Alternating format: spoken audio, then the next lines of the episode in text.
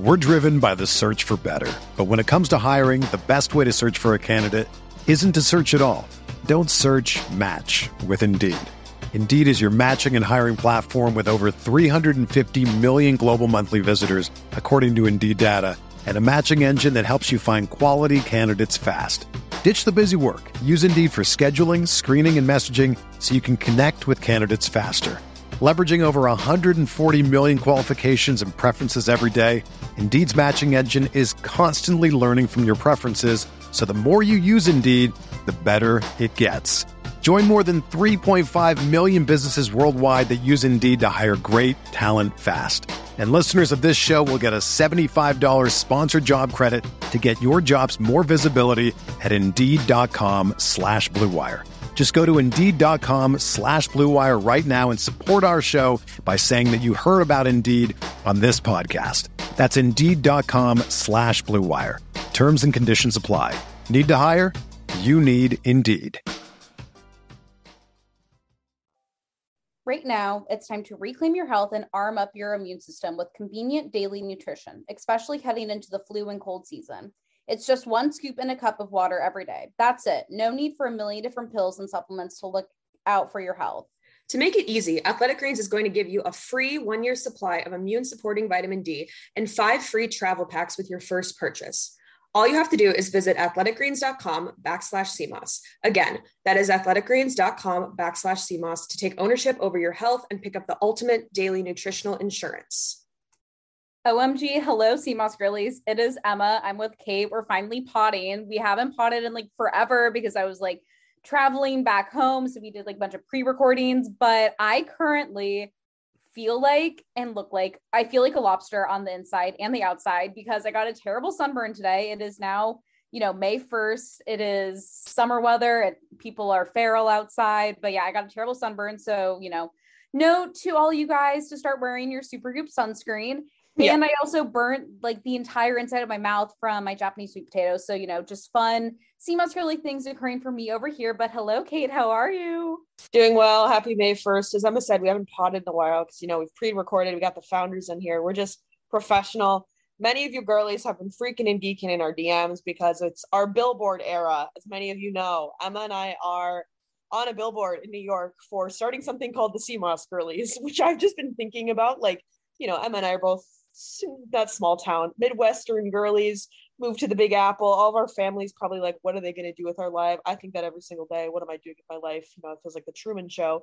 And emma and i are being known for something called a sea moss girly something that was not even in the cultural dialect months ago. It's still i don't even know if people even know what that means now. Um, i also just made a meme that was like hey guys just because you're a Sea Moss girly, that does not mean that you actually take sea moss. Because and I keep getting so many dis- DMs from people asking for Rex. Like, if you get, it, you get it. If you don't, you know. At this point, we're not pushing you guys to all go buy sea moss. But the billboards are up in New York City. If you want to see them, they are on Prince and Mulberry, and then there's one at the street level on Broadway and Lafayette. Um, Emma and I both live fairly close to them, so it's kind of it's kind of quirky and fun to be walking by them all the time. Yeah, every single time I walk down the one by Prince Street, I'm always like, do I need should I acknowledge myself again? But I feel like I like need to go and like say goodnight to like my build billboards each night now. And it was so cute. My mom, I like texted them the one about like the Lafayette one.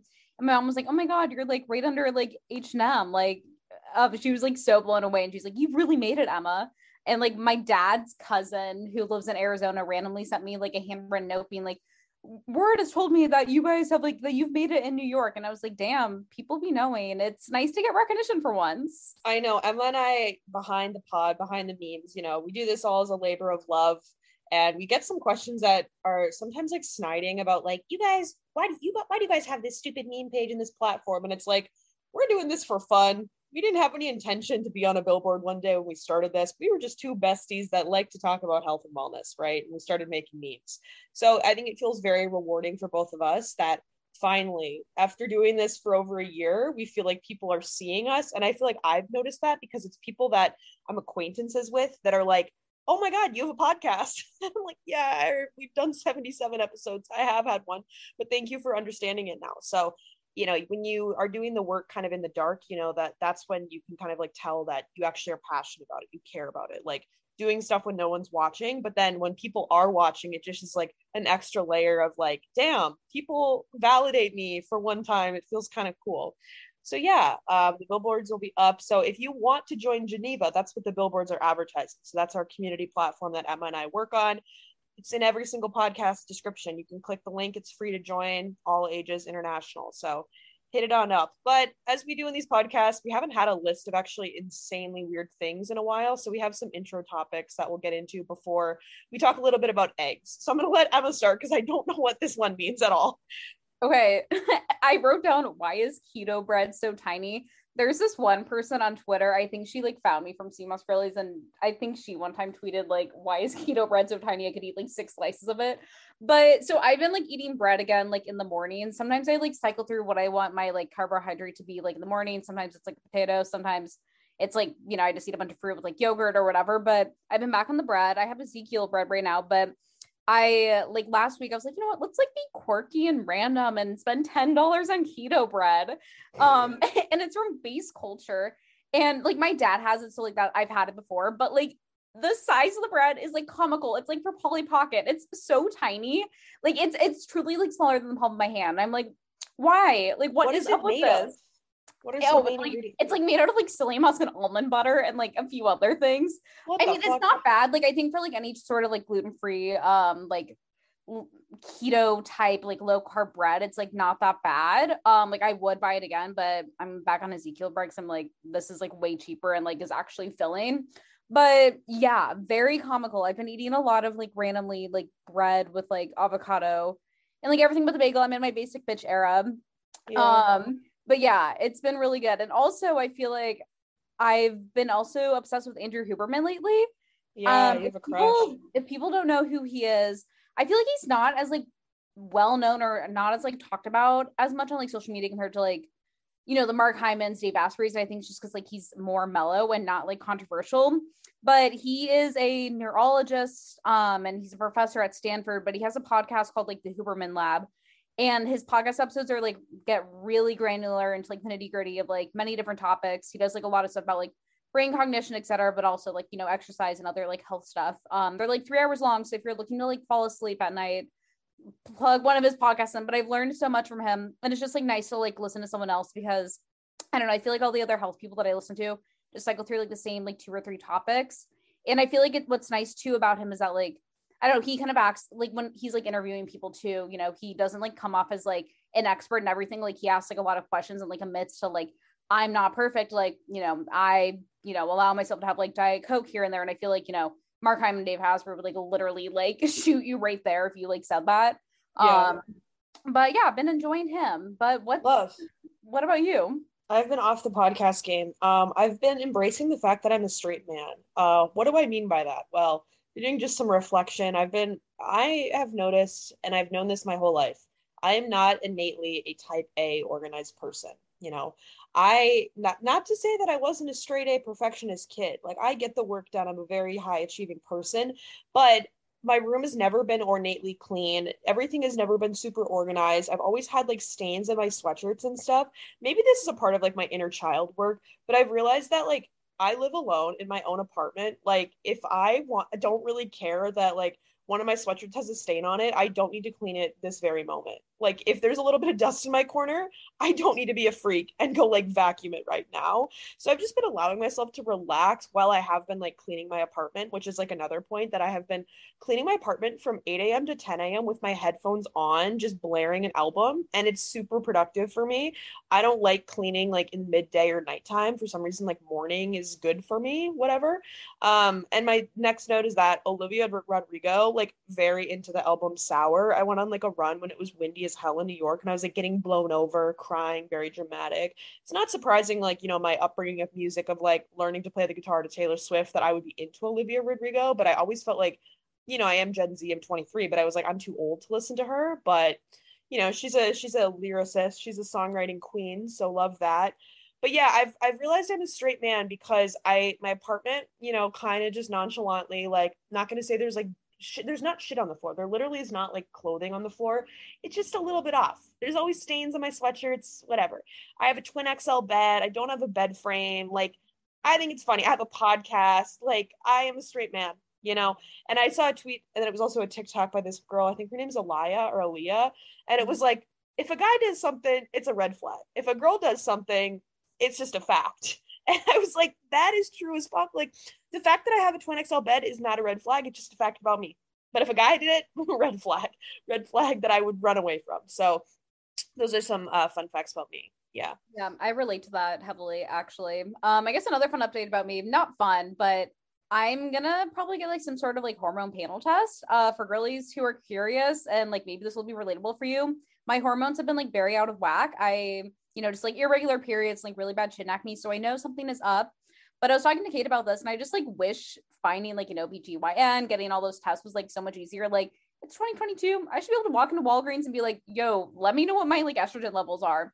But mm-hmm. unfortunately, it's not that. So, you know, TBD on what my results will be and like when I get the test. I like texted my mom and I was like, mom, I think I need to get blood work when I'm home. And she was like, what is wrong? Yeah. I was like, nothing's wrong. I just, I don't know what what's happening with my period. And I would like to know yeah, I'm tired of like, you know, going into WebMD and like listening to podcasts from like Stephanie Estima and her being like, this is what's wrong with you. I feel like I need yeah. to get like a true diagnosis. Um, so, you know, maybe I'll have some like fun, quirky tips that I'll be able to like implement into my life and maybe I'll be, be able to pro- provide some insight, but not actual advice because I am not a medical doctor by any means. I'm a meme poster, but yeah, yeah, I'm a, you know, I got all my blood work, I got all my panels, so now it's your time. Um, I'm kind of nervous, knock on wood, that it's May, meaning that I'm going to fall to some new illness this month. You know, we've had reoccurring cycles. You guys have heard just about me dying different ways tapping on my Instagram story, confused if I'm dead or alive or if I'm running seven miles. So, what TBD, what will happen in May? And my last point is I've been doing this little sensory deprivation chamber. A lot of you have noticed I've been religiously wearing this singular pair of of um, sunglasses and headphone combination. My headphones are like the Sony, these like noise canceling ones, like big headphones. The model is WH a thousand XM4. I have it memorized because I get so many TikTok questions about it. And then my sunglasses are just some vintage ones. But the thing is, they're like not actually UV protected sunglasses. They're just like fuck around sunglasses they're a blue tint and so i keep wearing them inside like i was grocery shopping in them and an employee asked me like oh did you just get your eyes dilated and i was like no i just don't actually want people to like really know i exist and so i can't hear and i can't see like when i'm doing tasks and it's like it's a fun time so maybe maybe get some headphones maybe get some glasses and just be a goofy goober like me but um today's episode's about eggs if you tapped into it we have a lot of vegan girlies. A lot of you guys, this is not going to be about like recipes. This is more about like the diet stuff and like you know ethical sides, like if you should eat eggs and all of those quirky, fun questions. So, yeah, I'm excited to pod. We haven't done it in a while, and well, let's get into it. Hell yeah. Mom deserves the best, and there's no better place to shop for Mother's Day than Whole Foods Market. They're your destination for unbeatable savings, from premium gifts to show-stopping flowers and irresistible desserts. Start by saving 33% with Prime on all body care and candles. Then get a 15-stem bunch of tulips for just $9.99 each with Prime. Round out Mom's menu with festive rosé, irresistible berry chantilly cake, and more special treats. Come celebrate Mother's Day at Whole Foods Market. Our next partner is a product that Emma and I take every single day. I started taking athletic greens because I wanted to find a greens powder that actually blended together. The taste is hands down the best greens powder I've been able to find. It even has a mild tropical taste, and you're absorbing 75 high quality vitamins, minerals, adaptogens, you name it. For me, I started taking athletic greens because I wanted a supplement that actually tastes great. I've always known that taking a greens powder is a great addition to one's wellness routine, but I could just never get past the unpleasant taste.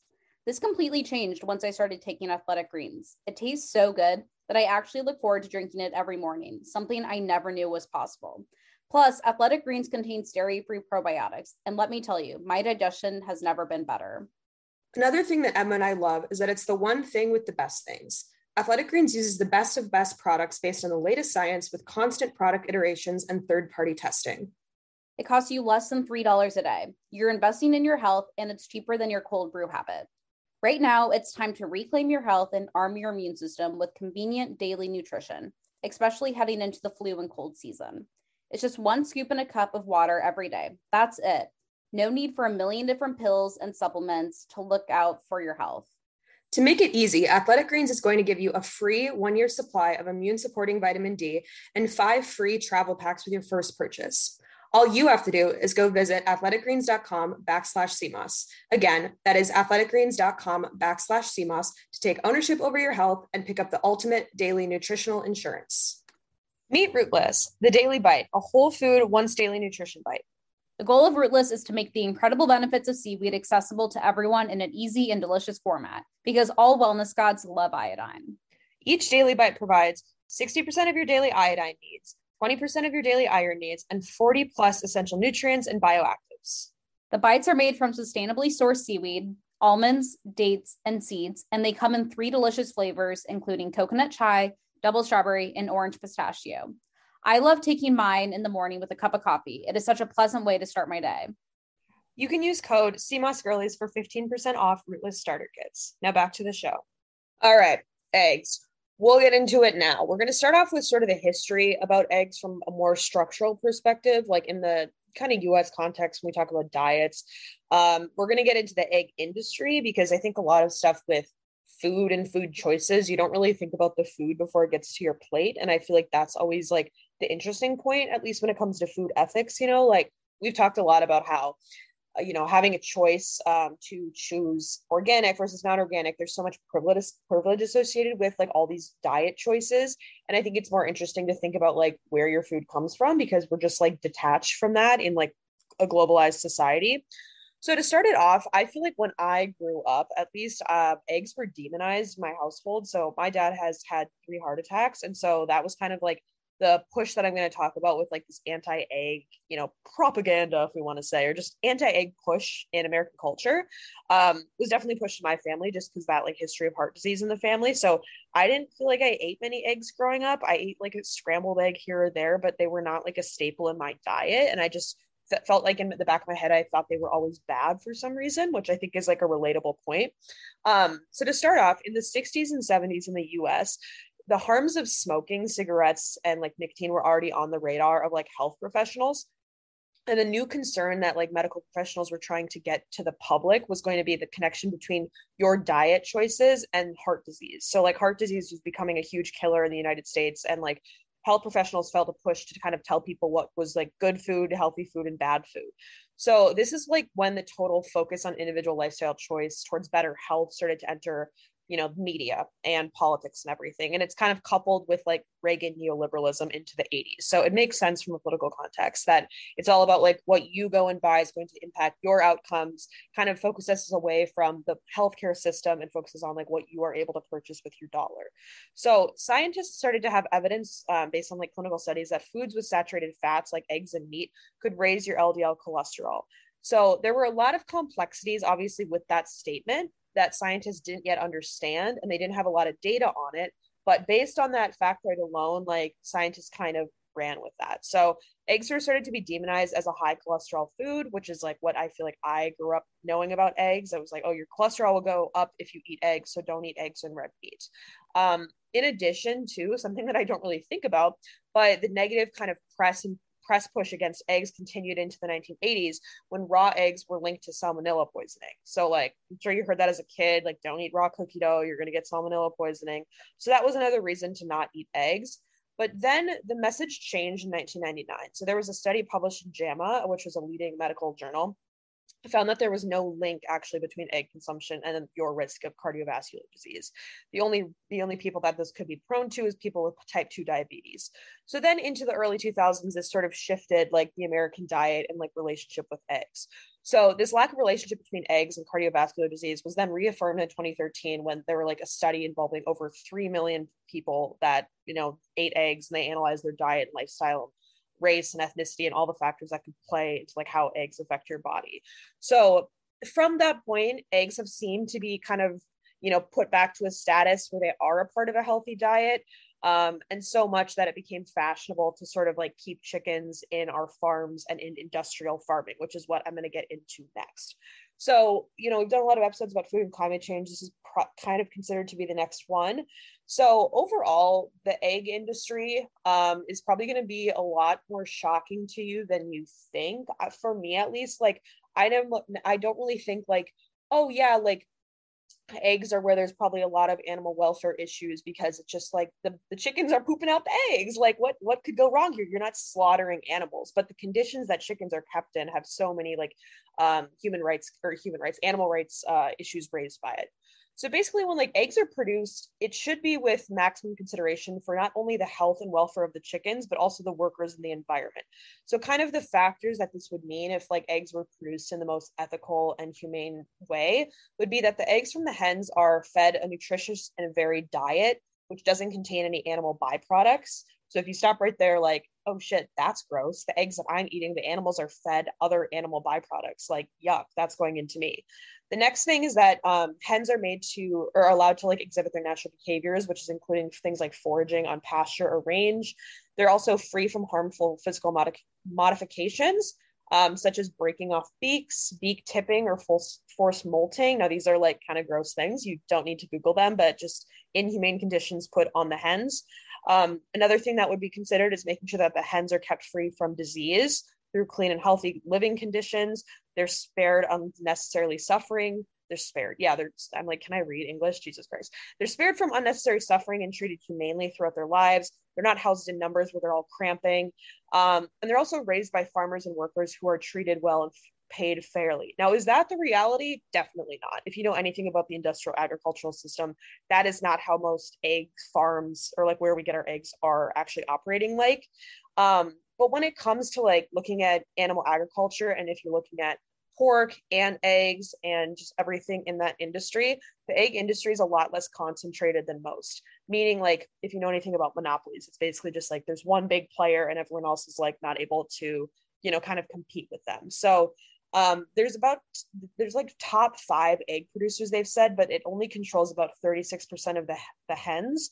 But in comparison, the beef industry, the top four companies control about 85% of the market. So at least with the egg industry, there is a little bit more opportunity for smaller farmers to have a stake in like the future, I guess, of the egg, not going to say egg farming, egg industry at large. And the vast majority of US eggs, though, do come from hens that are raised in conventional systems. So they're going to be raised in cage systems and barns, which are also known as CAFOs or factory farms. Um, so that's kind of like a broader i guess like outlook at the egg industry now when it comes to the egg industry and its relationship to climate change most of this is going to relate to the fact that it is still operating in an industrial agriculture system so when you think about the energy and the fuel that goes into like these large scale productions eggs are still going to be bad for that reason um, in comparison to the industrial production of beef or even chicken, eggs do tend to have a smaller footprint, but there's still going to be larger issues that are things that you probably don't think about when it comes to large scale egg facilities. This could be things like environmental pollution, poor work conditions, and health consequences for the surrounding community. The average egg is going to come from a factory farm, so like the hen is not going to be treated, they're going to be cramped together in very in unhealthy, inhumane conditions.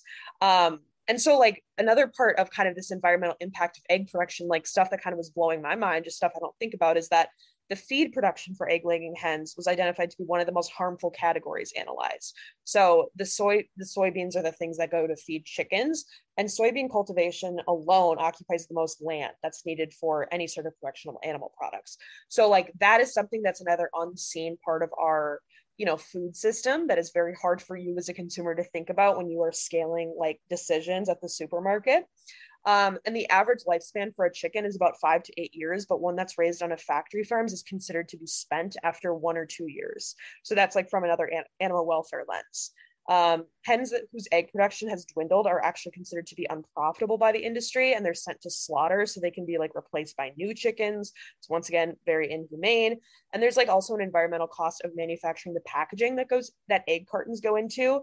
Um, even though like the transportation of eggs and hens is ranked like pretty low compared to other animal agricultural like things the, the transportation um so are most you know farms actually going to be uh, kind of humane it doesn't doesn't really sound like it you know? Most european countries have free range hens um, but a lot of the eu still kind of has like a growing concern for animal welfare.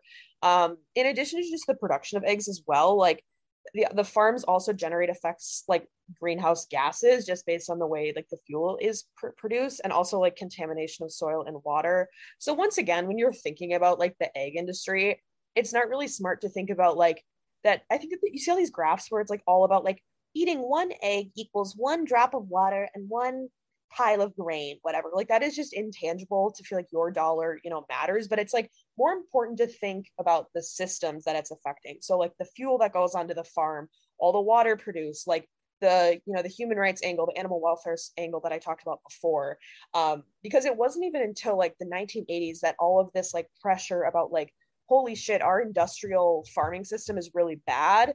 Like you know we were able to raise animals and stuff that weren't contributing to climate change. It's just the way that we're doing it. It's not so much the animals and the livestock. And i know some vegans are going to say like eating all animals is bad. Like there are plenty of issues with the way that fruit is farmed for example which we've talked about before. So that's i think the most you know helpful frame to think about the ethics of eating eggs. Yes absolutely. And we're going to get into like the health portion next but also i would just like love to know a study on like how much energy is required to produce like just egg or like all the vegan egg alternatives totally just because i feel like you know if you read the ingredients on there it's like very craziness and oftentimes like a lot of like plant-based alternatives actually like are more detrimental than just eating the real egg but yep. getting into like the health so as kate mentioned with like the whole like cholesterol fear you know there was kind of like a whole talk about that like in the 60s and 70s from like different studies that were kind of published but again it's like long been believed that like eggs would increase the risk of cardiovascular disease because egg yolks do contain cholesterol and high levels of cholesterol you know, do tend to mean that you have a greater risk of heart disease. And I feel like this was always like an argument that I always that I would always bring up when I was vegan, like to my family whenever they'd eat eggs. But like actually when I get kind of more into like the research that I'll go into in a little bit, um, it's kind of like a dumb claim to like make or like a dumb fact to even bring up. So essentially in 1968, this is the year that the American Heart Association so suggested that people consume no more than like 300 milligrams of cholesterol a day and no more than three eggs a day. But it's kind of like a little bit like murky waters. No one really knows how they came up with this like random arbitrary number of like not to eat more than three eggs a day. So this is kind of like the time when like food with cholesterol became like the biggest villain. Just like you know now it's like anything that has a carbohydrate that's like the biggest villain in you know our food system today. But just to like make I think like one key note is that like cholesterol is actually very important for the body as it contributes to like the membrane structure of every cell within our body. And it's also needed to make like hormones and vitamin D. And really only about like one third of the population is considered like a hypo responder which essentially means like they are going to be more susceptible. And like when they eat high cholesterol foods their blood cholesterol in their body will raise due to this like consumption but this is like mostly genetic and again it's only one third of the population so like most of us are not going to see any correlation between like us eating like a food that contains cholesterol and like the rising of like cholesterol within our blood system. And so 300 milligrams of like again this cholesterol a day kind of remained the baseline dietary guidelines for a really really long time until like 2015 which is like pretty recent. And this is when they basically like discover that really little relationship between dietary cholesterol and the blood cholesterol because research has now shown that like the cholesterol in our bodies which is made mostly in our liver uh, does not come from the cholesterol that we eat and it's actually stimulated by the cholesterol from saturated and trans fat and not dietary perspective, one egg only contains like 1.5 grams of saturated fat. So, like, really, like, that's not going to actually elevate your blood cholesterol compared to like maybe if you're eating like a bunch of like, you know, bacon or processed like breakfast sausage. So, you know, there's other things that you should probably take in con- into consideration when it comes to like your cholesterol like being like raised versus you like eating an egg. Um, so that's kind of like, yeah, like the high level of like when it comes to cholesterol. Yeah, and bouncing off that, like if you are an individual that has certain health concerns and your doctor says like don't eat eggs like we are not your doctors obviously and emma and i are not like cosplaying as doctors here this is just kind of like the average person's guide to this and bouncing off that as well like the kind of the cholesterol de- de- demonization when you think about when you know let's say our parents grew up um, for example like you're not going to be able to have as many sources of information like we have access to the internet and social media so now there's all these newer opinions and just like new shit that you see on TikTok. And like it is this difficulty because our parents are probably just given like one piece of health advice from like the American Heart Association or something. And then we have like a million people on TikTok parenting different talking points. Um, so it is kind of difficult to know like what to do, but at the same time, like it does offer offer like more insight about, you know, what is healthy and what is not healthy. So another thing about eggs, you know, you girlies are into things like omega 3s. And so when you see on a food label like what omega 3 eggs, it means that the hens were fed food, fed food. They were given feed, I guess that's the proper way to say it. Um, that it has been rich in omega-3 fatty acids. So like it leads the eggs then to have more omega-3 fats, which can just be a way to add more of those to your diet. So it's what the chicken is being fed, for example. But some of you guys were like, how many eggs should I eat in a week? Like, what's normal? Because I see some crazy videos on TikTok where people are like, I ate five eggs in one day. And I'm like, what? Is that good, bad, ugly? Right? Like, what's average? So the average egg consumption in most countries is about like three to four a week, which might seem like low if you're someone that eats like an egg every single day or like maybe more than one. Um, the average American eats approximately 277 eggs per year. So that's going to be less than one a day. But you think about all of like the different, you know, dietary choices that there are in the United States, like that's why there is that range. Um, and we talked about like cholesterol earlier and basically the big thing is that like it's easy to be confused about like a high blood cholesterol versus dietary cholesterol. So those are like two separate factors, which is like kind of why people are confused about eggs. Um, yeah. Yeah. And then we also have questions about like, you know, should I even eat like the egg yolk? Like, should I only be eating the egg whites? And I feel like, you know, it's very common, I think, like when you kind of get into like diet, like toxic diet spaces on Instagram, people are always like, only eat the egg whites because they're high in protein. They have like two calories. Like I it's know like the literally it's like the same bitches that scoop out their bagels. It's like when you go down those like bad eating disorder, mm-hmm. not bad, like you're not going down them purposely, but they like come up on your page and it's someone like diet hacks, eat a eat cream cheese and a bell pepper. I'm like, ew, I'd rather die than do that. What the fuck? And I know it's like really common just like in for like dudes like you know that are into like bodybuilding or just like lifting weights, like to just like only want to eat like egg whites. And I know like my brother fell down kind of into that trap. So again, like kind of like all spaces can be very toxic. But I'm kind of gonna like break down like the differences between like the egg yolk and the egg white. But like just so everyone knows, the egg yolk is probably like the healthiest thing within the entire egg, and you do want to eat them. And so the egg yolk is really where like a bulk of the vitamins are going to come from. So you're going to be getting things like iron, zinc, and calcium. And also like egg yolks are incredibly great for brain health because they contain basically like every nutrient that is like linked to brain health. So again, this is going to include like protein, iron, zinc, selenium, iodine, folate, vitamin A, choline, and like polyunsaturated fatty acids one and three. One interesting thing about choline, though, this is like what I learned from Andrew Huberman, by the way. Um, so it's an important micronutrient that the body uses actually to create acetylcholine, which is a neurotransmitter that helps regulate mood and memory. There's been many studies that have found that like the higher intake of choline was actually linked to better memory and brain function. And so one egg contains about like 147 milligrams. And so eating two eggs you know a day is going to give you over half of your daily um, value for choline which is roughly about 550 milligrams. Now if you're someone who's like you know what how other how what other like foods can i get from choline? Maybe you're like vegan perhaps. Um, different food sources that you can like eat for that include like it's going to be mostly like fish and dairy but there's going to be like some vegetables as well. So definitely just you know go down little google rabbit hole to find what you know works within your in your diet but then egg yolks are also going to be really great for eye health because they contain lutein, which is a car- carotenoid, um, which is an antioxidant, and it's like linked to protecting our cells from like blue light. And like really the biggest difference between like egg yolks and egg whites is that like egg whites are pretty much just like pure protein. And it is considered a complete protein because it contains all like nine essential amino acids. But like that's really the only benefit that you're getting from like the egg whites. So truly, if you want to get the biggest bang for your buck nutrition wise, eat everything and also like you will just like stay more full if you like eat the yolk with the egg white.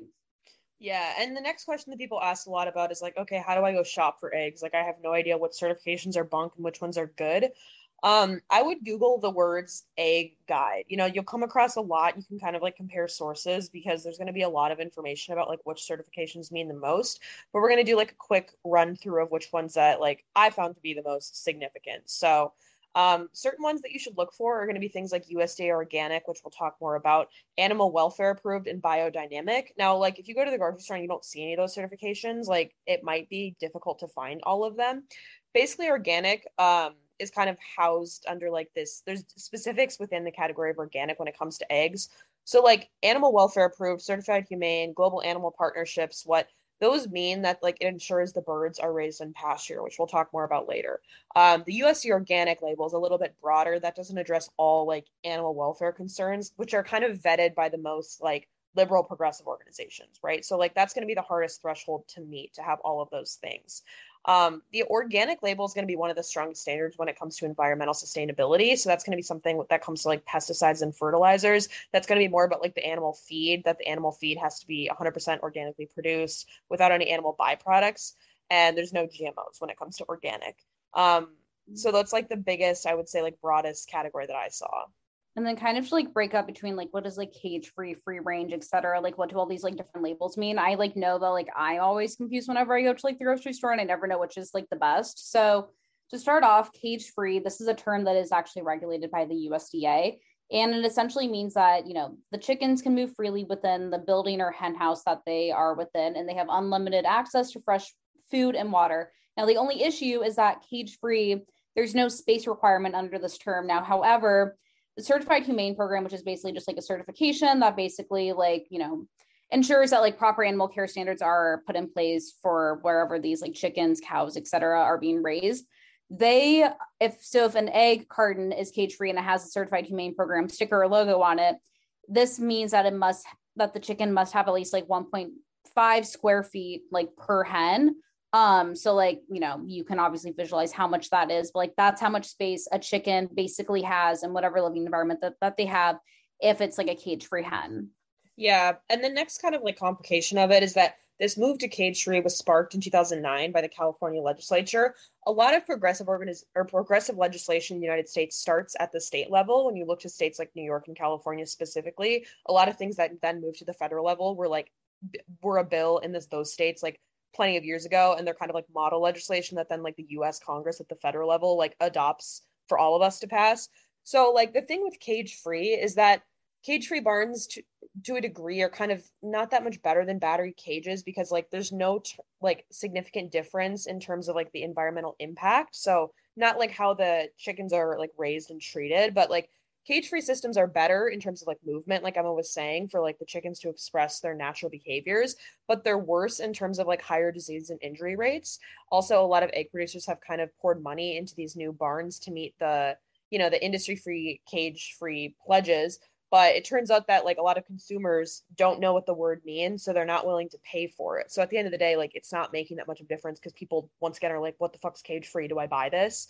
Um and like as we you know food industry is different than supplements like food do, does have a lot more stringent regulations but if you're a small farmer you have to go through a lot of paperwork and extra up to like get these certifications and if people like aren't even gonna you know choose your product for having a certification it might not be worth it anyways. Yeah and then the next uh, term is like free range which i'm sure like a lot of us probably see and i think this is like one that's often promoted as like you know being the best. So this term is going to be also regulated by the usda and essentially just means that the chickens have continuous access to outdoors during production cycle, but this may or may not mean that like they might be fenced in when it comes to like the outdoors or have some sort of like netting material. So they're not going to be like, you know, fully free range in the sense when you think about like a free range, like, you know, cow where it's able to like roam and graze the land for like, you know, multiple acres. And it also does not specify how much space or what outdoor means. So essentially, like, you know, egg, an egg carton can have this label, but the hens may be outside for a maximum of five minutes a day, you know? So it can be like a really like confusing term. And again, like consumers don't actually know what they're getting. But again, if it has a certified humane program label on it, they basically require that chickens must must have a minimum of like two square feet of outdoor space per bird and they must be outdoors for at least six hours a day. So you know again you can like look for eggs that have like the free range you know on the carton. But if you're like actually like very concerned about like the ethics or like the conditions of eggs definitely look for like the certified humane program label and the next is going to be pasture raised so this is actually not regulated so this is a label that's often utilized just to confuse customers and like you know to probably surcharge but the certified humane program again they basically require that like it has a chicken needs to have at least 108 square feet of each to like roam freely. So like that's like the most amount of like, you know, space that like really a chicken is going to have when it comes to these three different labels. And they must also be able to have access to barn space.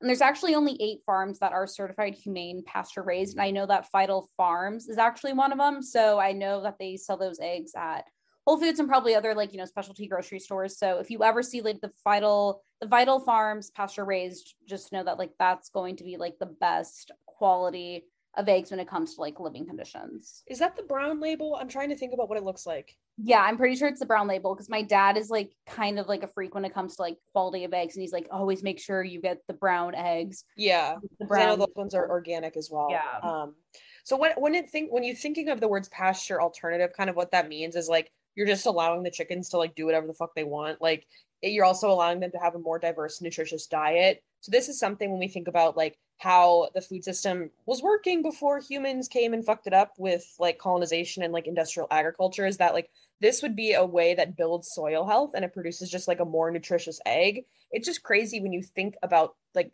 go into systems thinking about like how what we're doing to our chickens impacts our health, impacts the planet. Like, why would we do something that is detrimental for all of these things? Like, why would we feed the chickens just shitty stuff, put them in a bad condition?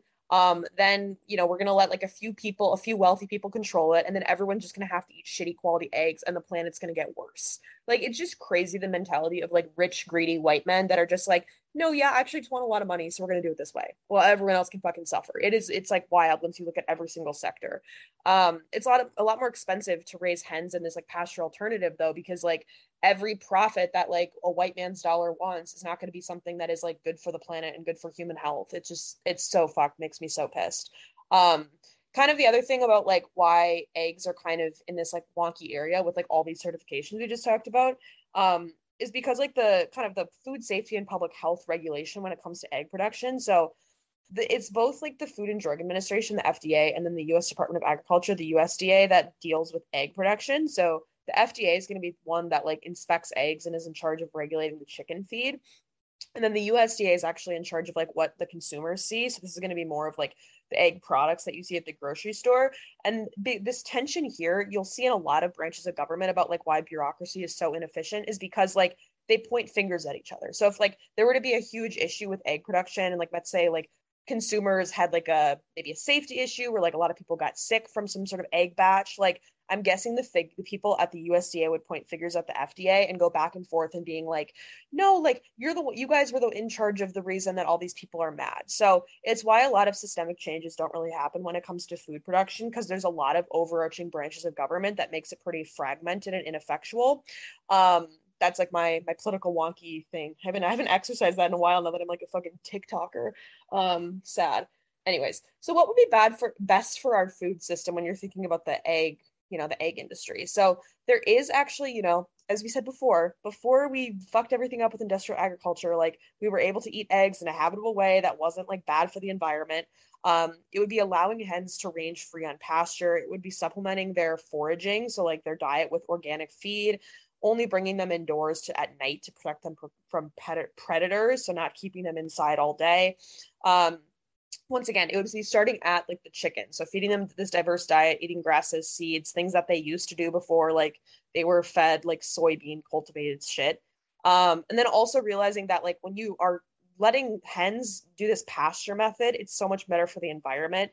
Um, and hens can play an important part in like building this healthy soil. So like you know completing the carbon cycle there. And it also just helps smaller farmers um, the one thing to know is that there is hope the egg industry is improving so when you're looking at 1960 to 2010 actually egg production is releases, releasing significantly less polluting emissions than it did which is about 71% lower when you look at most other food sectors things have only gotten worse so it's actually promising that like the egg relationship to climate change is getting better.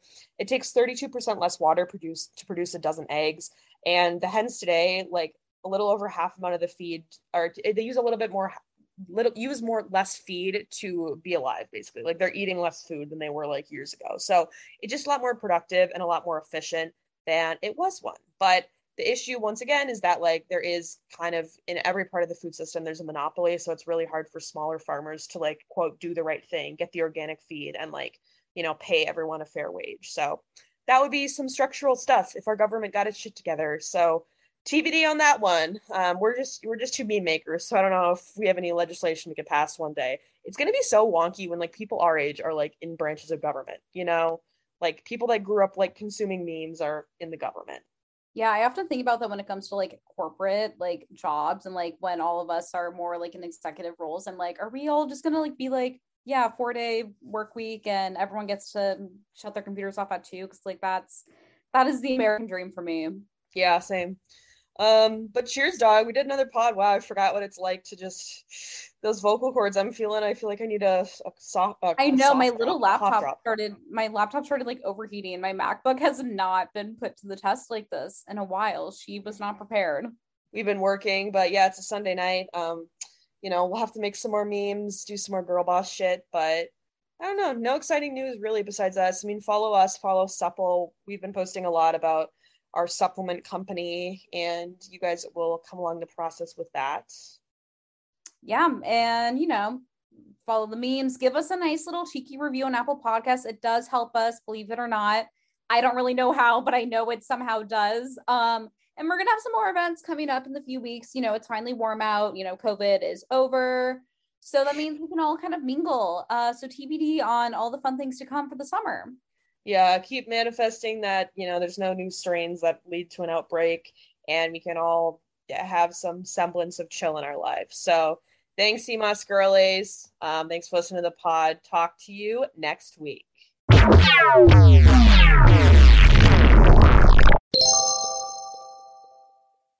Everyone is talking about magnesium. It's all you hear about. But why? What do we know about magnesium? Well, magnesium is the number one mineral that 75% of Americans are deficient in. If you are a woman over 35, magnesium will help you rediscover balance, energy, and vitality. Magnesium supports more than 300 enzymatic reactions in your body, including those involved in hormonal balance. From functional medicine doctors to mental well-being and female hormone experts, we all know that magnesium is the one mineral to improve all aspects of well-being and health. But which one? Magnesium Breakthrough from Bioptimizers, the trusted choice recommended by leading experts with seven best absorbed forms of magnesium to ensure your body receives the support it needs for overall well-being. Go to bioptimizers.com slash balance today and use code BALANCE10 for 10% off. Support your journey to wellness at B-I-O-P-T-I-M-I-Z-E-R-S dot com forward slash balance. Magnesium Breakthrough from Bioptimizers, your foundation to optimal health and vitality.